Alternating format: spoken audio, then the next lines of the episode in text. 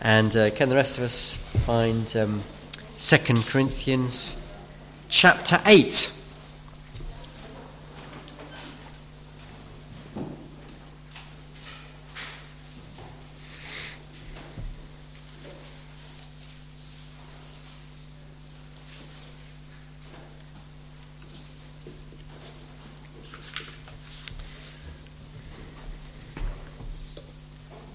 This is on page 1149 in the church Bibles.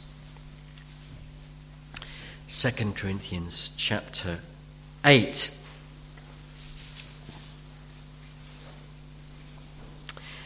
We want you to know, brothers, about the grace of God that has been given among the churches of Macedonia. For in a severe test of affliction, their abundance of joy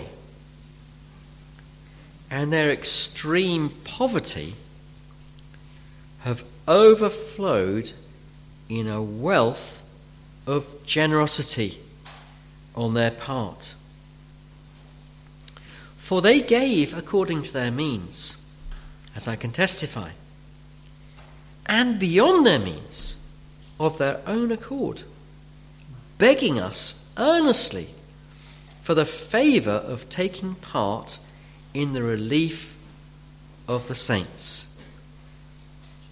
And this not as we expected, but they gave themselves first to the Lord and then by the will of God to us. Well, now let's um, pray and ask God for his help as we come to consider his word. Lord God, we do want to thank you so much for the wonderful privilege we have now of sitting under your word. And we thank you that your word is so strong and so powerful. We thank you that it can change the way that we think and change the way that we live.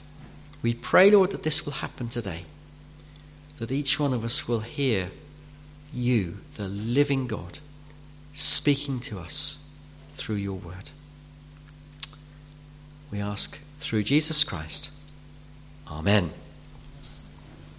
Now, these verses mark the beginning of a new section in this book of 2 Corinthians. For any who are new to the church here, uh, in, on Sunday mornings I've been going through uh, 2 Corinthians with a bit of a break over the summer. And in this chapter, chapter 8 and also chapter 9 of 2 Corinthians, the Apostle Paul encourages the believers in Corinth to contribute generously to a collection that he was getting together to help poor believers in the Jerusalem church. Now, the background for this was that the believers in Jerusalem had fallen on hard times. A few years before, there had been a famine, and the believers in another church, Antioch, had joined together and uh, sent a gift to the church in Jerusalem via Barnabas and Paul. Well, now the church in Jerusalem was facing fresh economic difficulties. And so the apostle urged the largely Gentile churches uh, that he had planted around these different areas around the, the Roman Empire uh, to join together and to send a gift to the, uh, the church in Jerusalem in order to supply the needs of the poor people in the church in Jerusalem. Now, this gift was something that, to take this gift was very, very important to the Apostle Paul. And that's shown by the fact that it's mentioned both here in this, in this, um, in his second letter of Corinthians. It's also mentioned in in the, towards the end of 1 Corinthians. It's also mentioned in his letter to the Romans. And it's also it's the fact that he considered it to be so important is shown by the fact that he was determined that he would take this gift in person to the church in Jerusalem. Now, he knew that that would be, first of all, very costly in terms of time, probably several months it would take to travel there, but, but also that the journey itself would be very, very dangerous. But also, he knew that Jerusalem was a very dangerous place for him to be in. He was a wanted man because the Jews hated him because he had preached the gospel to Gentiles. And moreover, he was warned by the, by the Holy Spirit. The Holy Spirit told him that he would suffer greatly when he went to Jerusalem. Yet, he was absolutely determined to take this gift. And he believed it was to be the right thing to do before God to take it. Why was he so keen that this gift should be put together, and why was he so keen to take it to Jerusalem? Well, I think there are three reasons. Firstly, because obviously, just at the human level, he had compassion on those poor believers in Jerusalem. He could see they were really suffering, they were finding it hard to get enough money together to even eat, and so he, he wanted to help out these believers. Secondly, also, undoubtedly, he, he thought that it would be good for the, the churches where he, which he'd planted around the different areas around the Roman Empire for them to learn the virtue of generosity.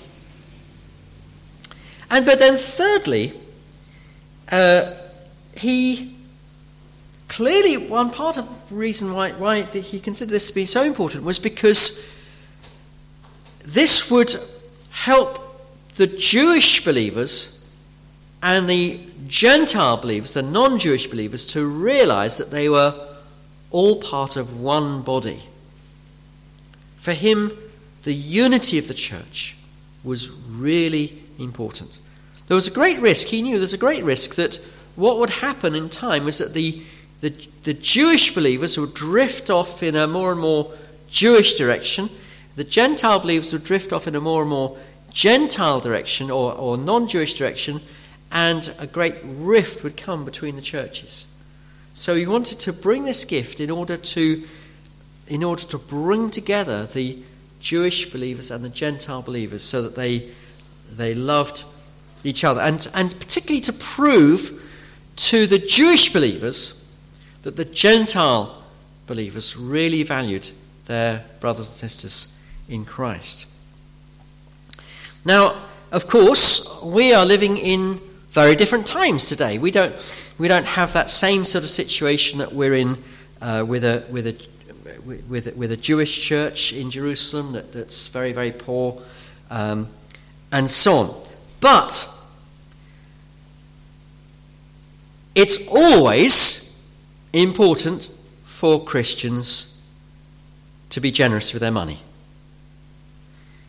Uh, Jesus spoke, didn't he, lots of times about how we should be we should give to the poor. He told his disciples that they should uh, be careful not to love their money, and they should give away a large proportion of their money uh, in order to gain treasure for themselves in heaven. And then also, uh,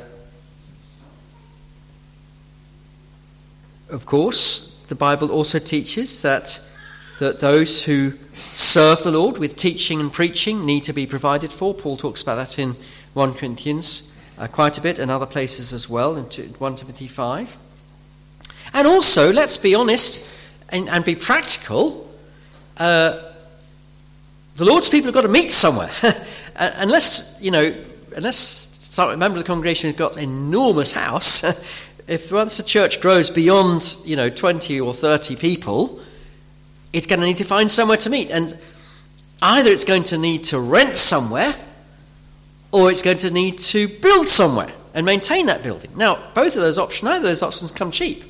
People sometimes say, oh, well, what, what do you want to keep a building for? Why don't you just rent? Well, you try renting a place. Talk to people who rent places, and they say, well, we're paying thousands and thousands of pounds every week for, for our place. So then you think, oh, actually, you know, uh, spending you know a bob or two maintaining an existing building is not actually that bad idea.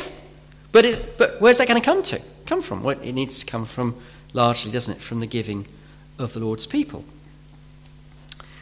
So, uh, although the circumstances are different, the principles which we see in this passage we can transfer, I think, quite easily and readily to our own lives and our own situation here in the 21st century.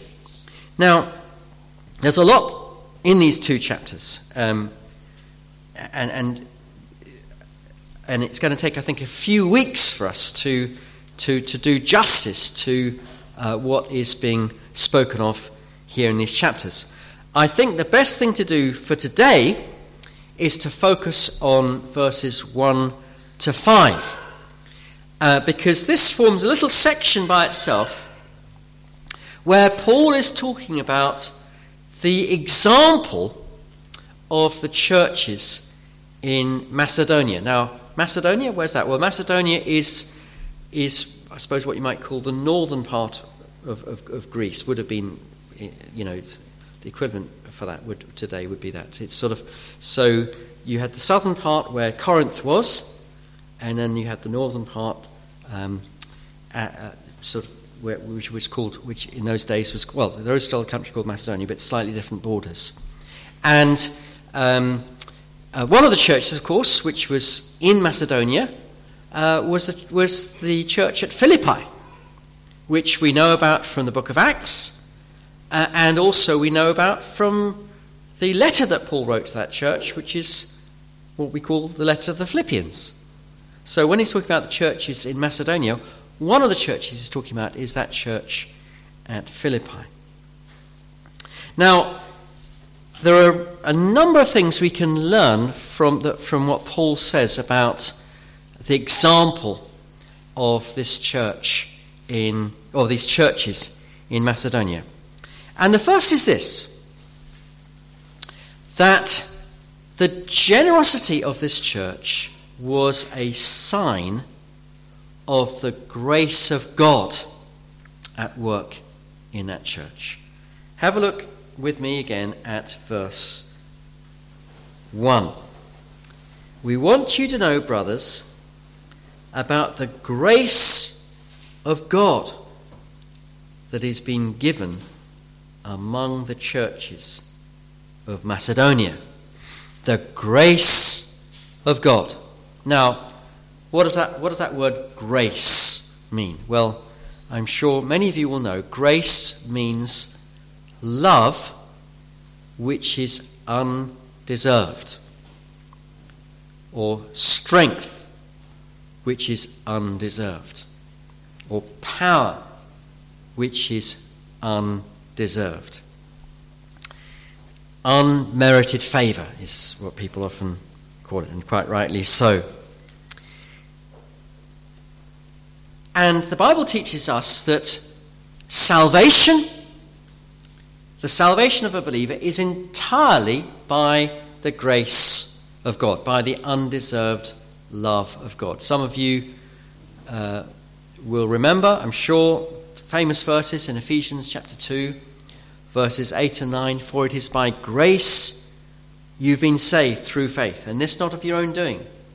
It is the gift of God, not by work, not a result of works, so that no one can boast. Our salvation as Christians is entirely by the undeserved kindness of God. We've not, we don't contribute anything to our salvation. We've received it as a free gift, which has not been paid for or earned in any way, shape, or form. Why is the salvation of true Christians by grace? Well, the answer is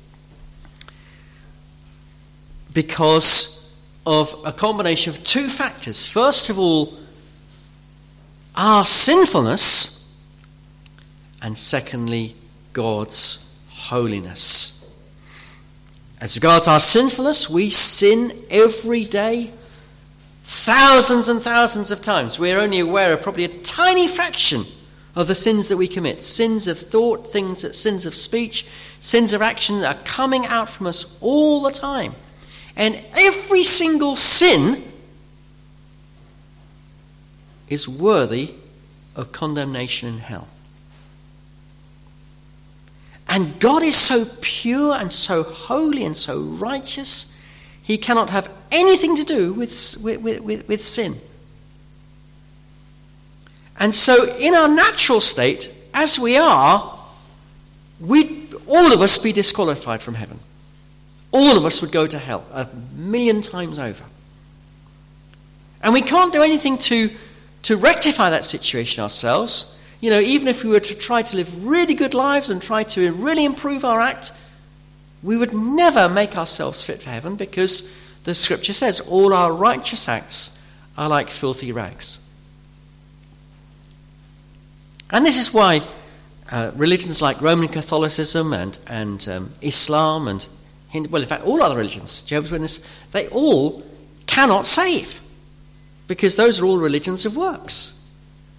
And they fail to, in all of them in a different way, fail to take account of the great sinfulness of mankind. But thanks be to God, what we can't do ourselves, He has done for us by sending his son Jesus to come into this world and to die on the cross in the place of sinners. And when Jesus died on that cross, he made the full and perfect and sufficient sacrifice for all the sins of all those who trust in him. And so he offers salvation to, to all as a free gift. He says, Here you are, you can have your sins forgiven, you can have eternal life, you can be born again, you can enter heaven totally free. All you have to do is leave your old life and put your trust in Jesus, and you will have eternal life.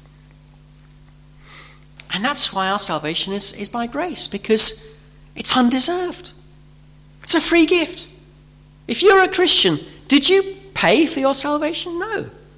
Did you earn your salvation? No. Did you deserve your salvation? No. It's by grace. And even the, even the faith, that verse in Ephesians 2 says, even the faith by which we receive that salvation is also the gift of God. So you can't even say, oh, well, look at me, look at all that faith. No, because where did your faith come from? God gave it to you. But what this verse says is not only that our salvation is by grace, but also our obedience is by grace. See, you might think, well, okay, I, yeah, I accept that I, am saved by grace alone, but then I, you know, I've worked really hard as a Christian. You know, I, have put my, I've put my efforts in, you know, and well, I, I think I deserve what I, the rewards I get. No. Because everything that you do, everything that I do, in terms of our obedience to God, is also by grace. Because where did your knowledge of the love of God come from? Where did your knowledge of Scripture come from? Where did your knowledge, where did your empowerment by the Holy Spirit come from? Where did your motivation to serve God come from? From God. Was there anything special about you that gave you those things? No. God, in His grace, in His kindness, not only saves us, but also in His kindness, He gives us the ability to serve Him. Now, Paul talks about that in in Ephesians 3, in verses 7 and 8, where he's talking about his own ministry. And he says, he says, Of this gospel, I was made a minister according to the gift of God's grace to me, which was given by the working of his power. To me, he says this though I am the very least of all the saints. The actual literal translation is, I'm less than the least of all the saints. This grace was given me to preach to the Gentiles the unsearchable riches of Christ. So Paul was saved by grace, but he also served by grace. And that's true for you and that's true for me. If you're a Christian,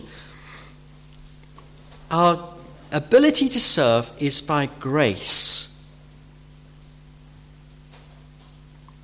And so this means we can't boast. You know, you might say, oh, you know what? I, I, put, I put a few hundred pounds in, into the church bank.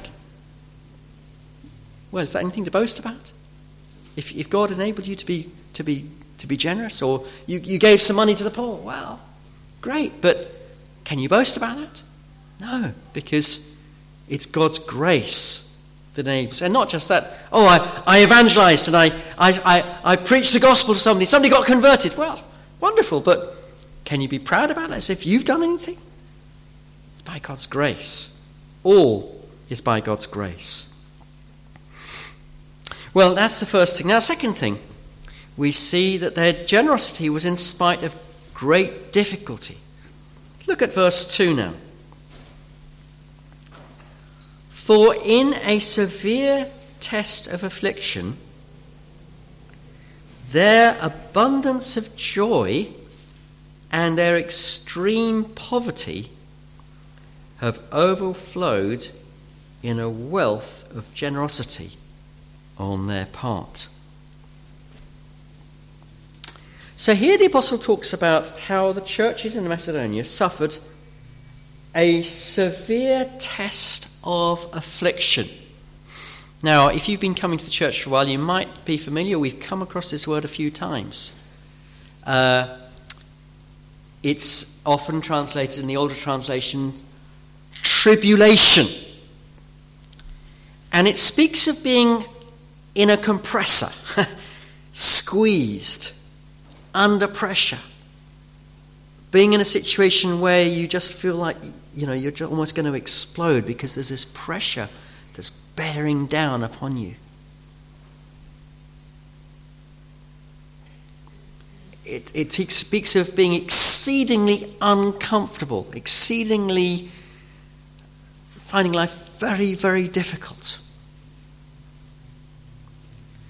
Now, uh, we don't know what the afflictions were that, that the, the churches in, in, in, in Macedonia suffered. Um, very likely, persecution was, was, was one thing they suffered because we know that Paul suffered persecution in Philippi, and, uh, very likely that will have continued against the church there. Uh, it could have been various illnesses that they were suffering. Uh, they may have been victims of crime. Um, they may have had family troubles. You know, we, we perhaps sometimes imagine that, that, you know, the sorts of family troubles we suffer, like breakdown of relationships or difficult children or, you know, oh, these are particularly modern problems. But, but actually, you know, you read your Bible and you find, you know, you find relationship problems, marriages under strain, rebellious children. It's, it's, as old as, it's as old as mankind, isn't it? And we can be pretty sure that, that, that the, you know, you can be pretty sure, and I can be pretty sure that the sort of afflictions that, that you are suffering, they'll have suffered as well. In different ways. Um, so there's an important lesson here, which is that Christians do suffer affliction. That is the reality of life. And, and we're, we're warned about this in the Bible, aren't we? I mean, Jesus said, didn't he? Remember? John 16, verse 33. Very important verse. I've told you these things, I've said these things to you, that in me you may have peace. In the world, you will have what? tribulation, trouble. Same word as we've got here in 2 Corinthians. But take heart, I have overcome the world. Or think of what Paul says in Acts chapter 14 and verse 22, where he says to the believers who've been converted through his ministry, he says, Through many tribulations, we must enter the kingdom of heaven. Or Romans 8, verse 35, Paul says, Who shall separate us from the love of Christ? Shall tribulation, Same word again. Or distress, or persecution, or famine, or nakedness, or danger, or sword. Well, the answer is, of course, none of those things can separate you from the love of Christ. But the point is that these things are mentioned. Christians suffer tribulation. They, trouble, they suffer trouble. That's the nature of, of being a Christian. So don't be surprised if you, you know, if you're a Christian and you're suffering tribulation, extreme pressure, from whatever source, don't be surprised. That, that, that's, that's part and parcel of being a Christian. But he also talks about poverty. He says, he says about these Christians, their extreme poverty. These were poor people. And we can learn from this as well that, that godly Christians are sometimes poor. There's no hint at all here that these people were poor because of any disobedience on their part, or because of any failure on their part, or because of any lack of faith on their part. Far from it. These were outstanding Christians, but they were poor. And this tells us something, doesn't it? That, that uh, Christians can sometimes be poor. Uh, not always, of course. Sometimes um, Christians can be prosperous and well off. Um, and there are examples of that in the New Testament of, of, of believers who were well off. But Quite often, Christians will be poor. After all, Jesus himself was poor. I heard one, one teacher, I think his name was Creflo Dollar, and uh, he said that, that Jesus was rich in this, uh, this thing. That, well, how he managed to say that, I can't, can't imagine, because Jesus was poor. He's obviously poor. He, he, he, he had, he, when he died, he literally had no possessions at all. He was stripped naked. He had nothing. And even while his life, he, he was very, very poor, dependent upon, upon the, the, the giving of other people. Uh, Paul, who wrote this, was poor. Uh, Mary, the mother of Jesus, talks about how God has raised up the poor, and she's including herself in that, of course. Uh, Lazarus, in the story of the rich man and Lazarus. Who's the one who went to, to heaven? It was Lazarus, the beggar, who went to heaven. He was the godly man. The rich man went to Hades.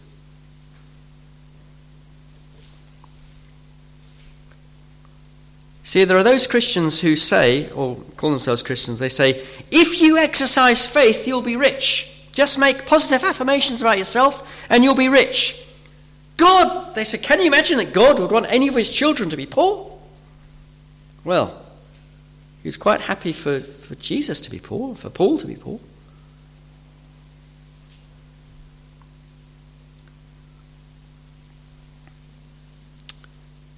Now, what's so amazing about so so don't be disheartened. You know, sometimes we can sometimes when we go through times when we are finding, you know, things tight, we can sometimes think, "Oh, is there something wrong with me? Have I failed God? Have I got have I, lack, have I lacking faith?" No. Because lots of true Christians have had times of poverty. Now, what's so amazing about these believers in Philippi was that even though they had so many afflictions, they were, and they were so poor, they were still very generous. They could easily have said, Oh, we've got so many problems at the moment. We've got having to deal with so many issues that my God, well, our head is so full of all these problems. Got no time, got no space, not got no no resources to be able to be generous. Can't really think about anybody else because we've got all these problems. But they didn't do that. Yes, they had all these problems, but, and they were afflicted in so many ways and so poor, but they still uh, gave generously to their poor brothers and sisters in Jerusalem. Now, next thing, they were joyful. Look at verse 2 again. In spite of a test, severe test of affliction, their abundance of joy and extreme poverty have overflowed in a wealth of generosity of their, on their part. Abundance of joy.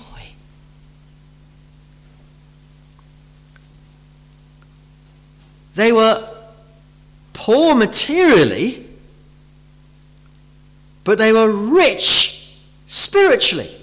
Don't you so often find the two, that, that combination, or that juxtaposition happens, don't you? You have the, the church at Laodicea, so rich, so prosperous, but poor spiritually. And you have others, poor materially, but very rich spiritually. This was a church which was, these churches were poor materially, but they were rich spiritually. They had this abundance of joy. They were overflowing with joy. Maybe they had learned from, the Philippians had learned from Paul's example. Remember how when Paul was wrongly imprisoned and thrown into prison, when he went to Philippi, what, what did he do? Do you remember what he did? In the middle of the night, what was he doing when that earthquake happened? Do you remember?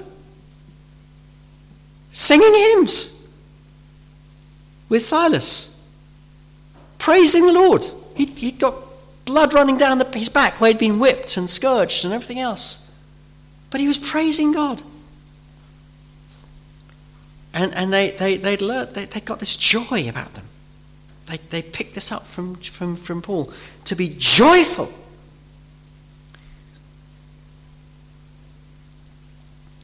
And we see that this is the proper Christian response to affliction. We perhaps pick up from our society, don't we? Oh, well, you know, perhaps we're, we're, we're British, you know, we, we, we have a stiff upper lip. We just keep going grimly. We're just going to keep you know, keep calm and carry on, you know? That's the idea. Just, just, just battle on with a sort of grim, set face. But that's not the Christian response to affliction. Rejoicing in affliction. That's the Christian response. Paul was later to write to the same Philippian church Rejoice in the Lord always. I'll say it again rejoice. That's how we should respond when we are afflicted. I wonder if the cultivation of joy has the priority in your life that it should. And I'm saying this not to say, point the finger you, say, right, you, you, bad, you bad people. I say to challenge myself. Where's the joy in your life, Henry? And I say it to you. Where's the joy in your life? Where's the joy in the Lord?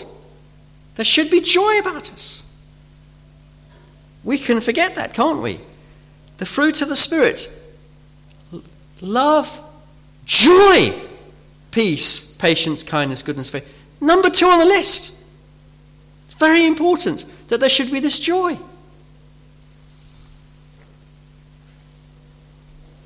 How can we cultivate this joy?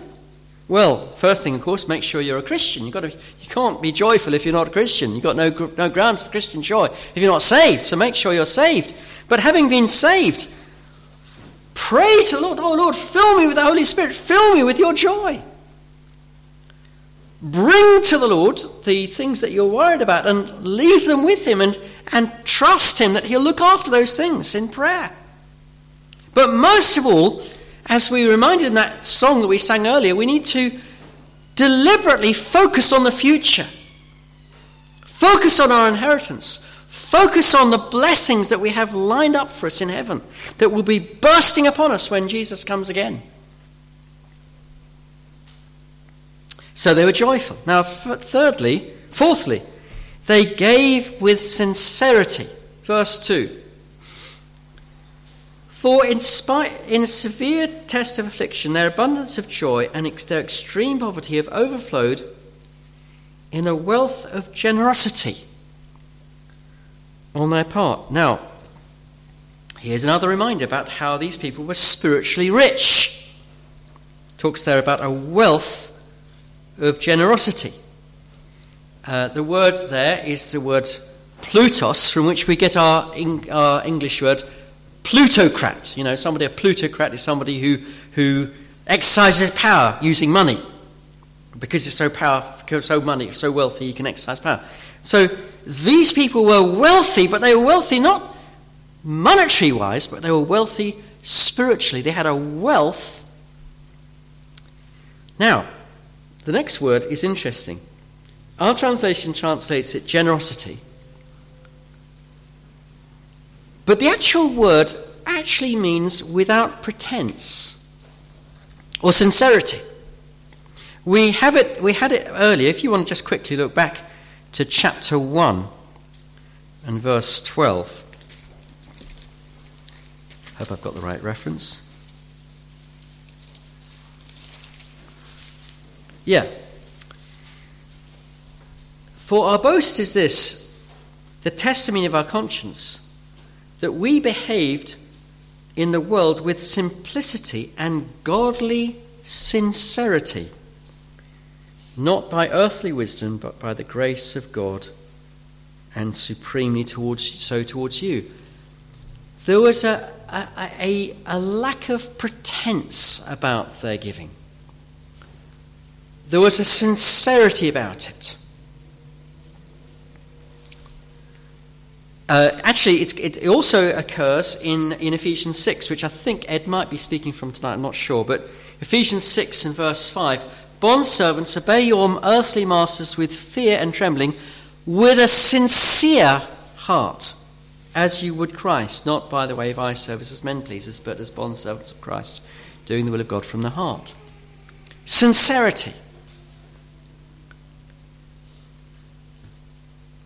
You see, this so they, they gave because they genuinely wanted to do good to other people. They had genuine love for God and they had genuine love for others. Now, what a difference between this pattern and what so many talk about today. So many say, ah,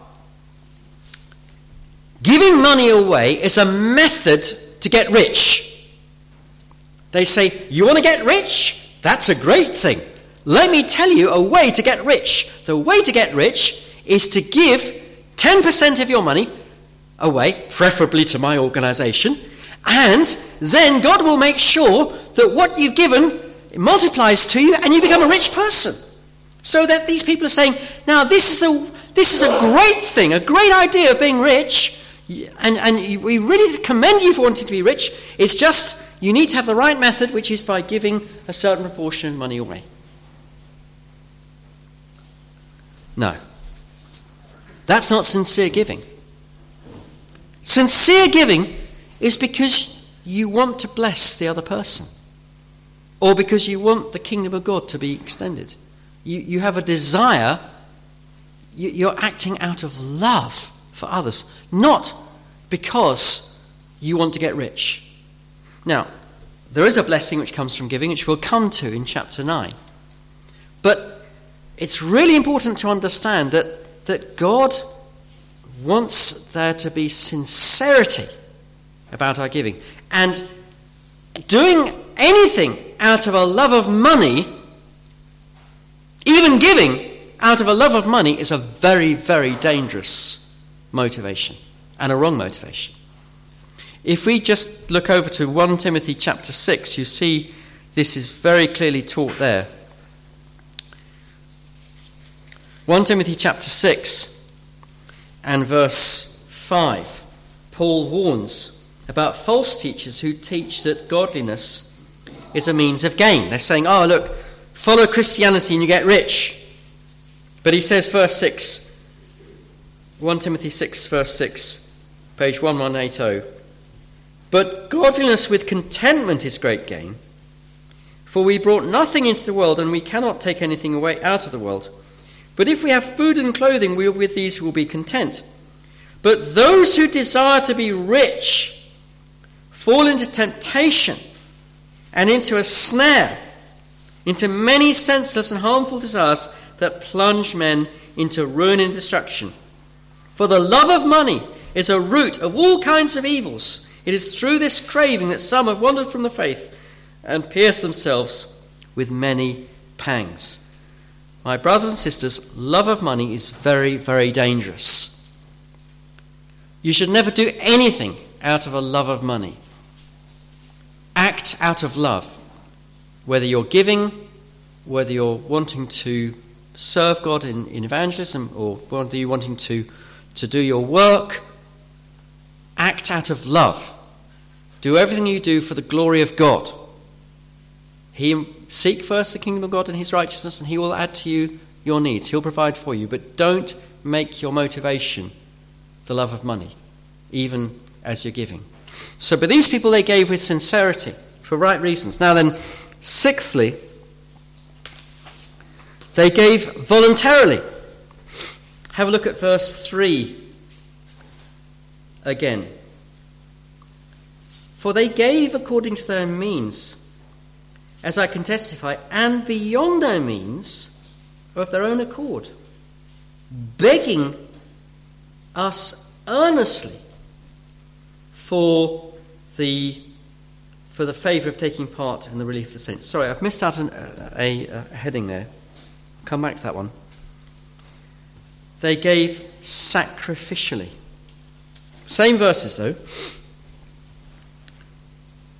They gave, it says, they gave beyond their means, according to their means, and beyond their means. Now, the actual word there is, in the Greek, is the word dunamis, from which we get our word dynamite or power. They gave according to what they could give, and even beyond what they could give. Now, I have heard of people using this verse to justify telling people to take out personal loans in order to give to their organization. They say, ah, you want to be healed? Well, show you trust in God. Bring a big offering. Bring a thousand pounds to, to, to, to, to, on top of your normal tithe.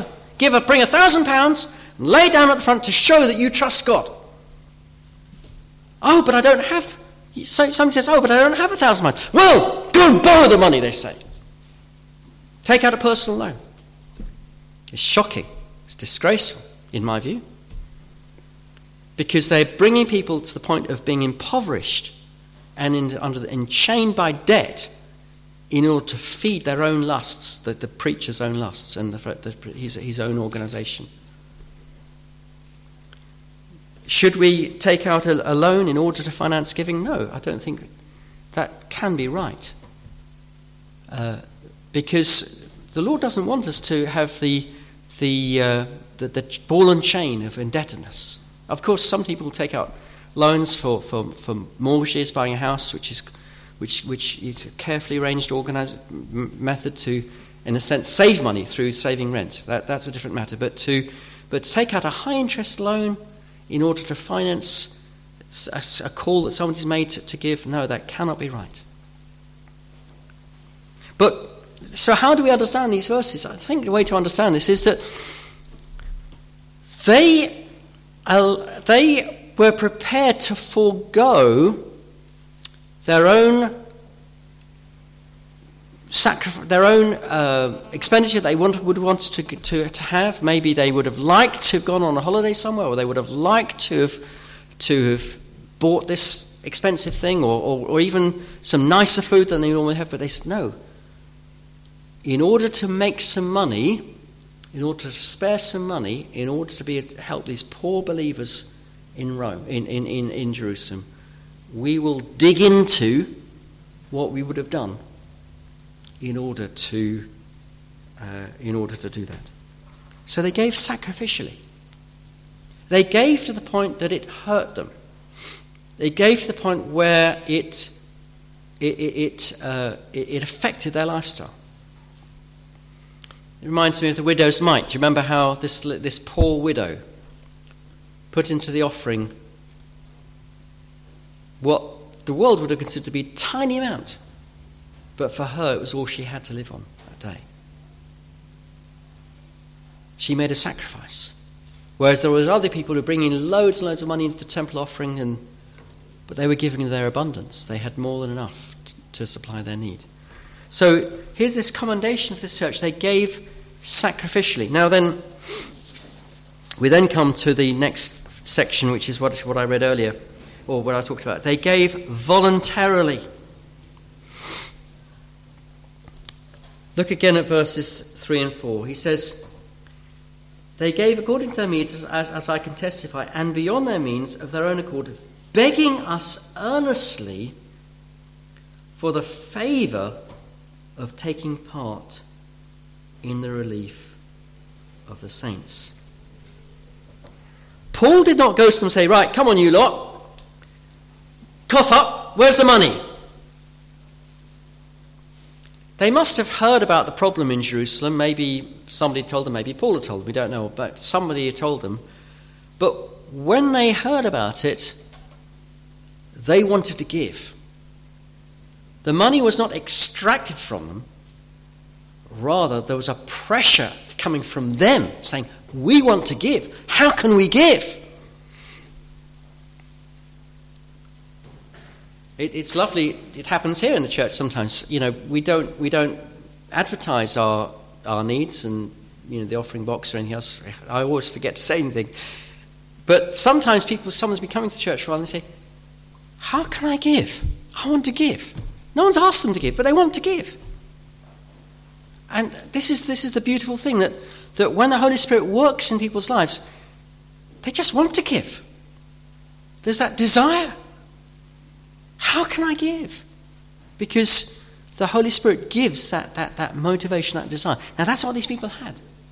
They had that, they wanted to give. You know, I hear of some churches where, you know, there's a, a rule laid down you must give your 10%, and you need to mark your, put your number on the envelope, or you need to mark, you need to give your bank details so they can see, check, check all the offerings against people's personal bank details and then, you know, if, if that, if, and they find out the income of the different people and they say, oh, you know, they work out, oh, so and so, he's not giving his 10%. So they get a knock from the door from the pastor, you know, where's your 10%? What's that to do with this? This is the complete opposite. We want to give, not we want your money. We want to give. And that's the, that's the right attitude, isn't it? That's the right approach that desire, that spontaneous desire to give. You know, you, you, you think about a plant. If you cut a stem of a plant, from the pressure from the roots, there's that sap coming up through the, through the stem.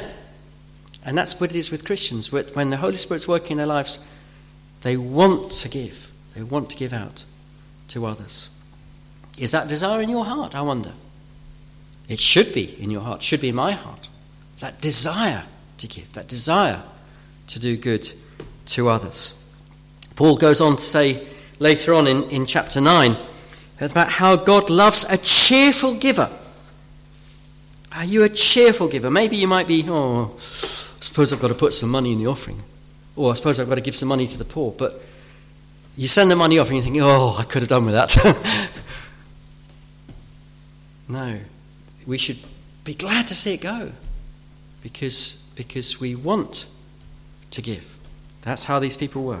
And then finally, their giving sprang from their devotion to Christ.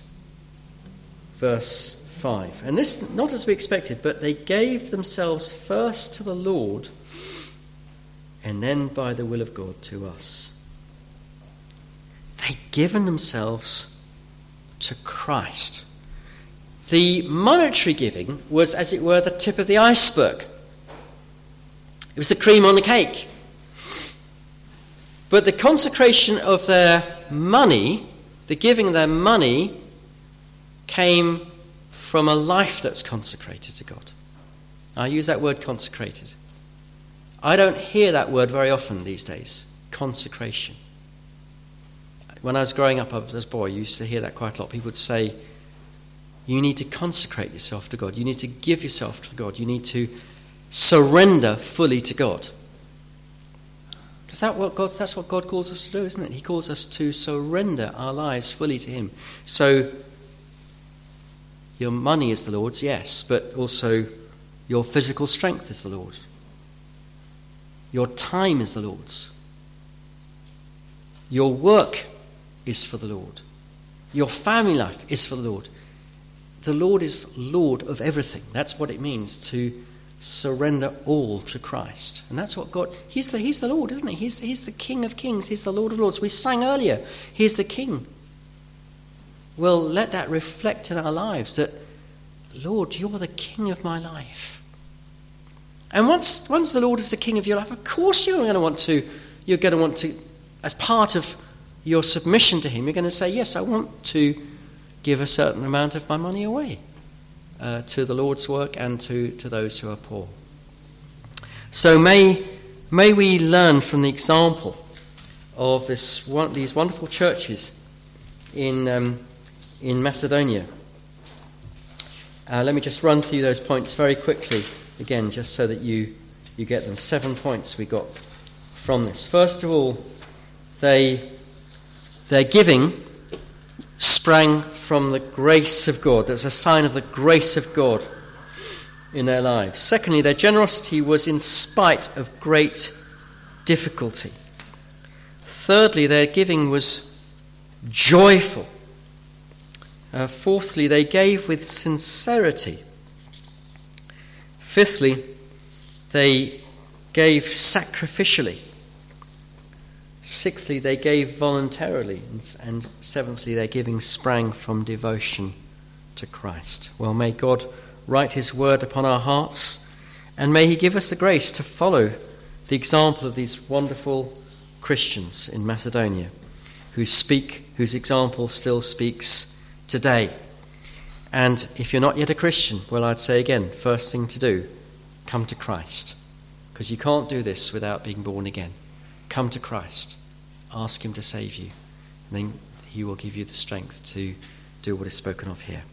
Well, we're going to sing for our last hymn um, a, a, hymn of consecration, a hymn of dedication. I hope we can sing this honestly. Uh, Take my life and let it be all your purpose, Lord, for me. To consecrate my fleeting days, let them flow in ceaseless praise. So that's number 850 in the in the praise book.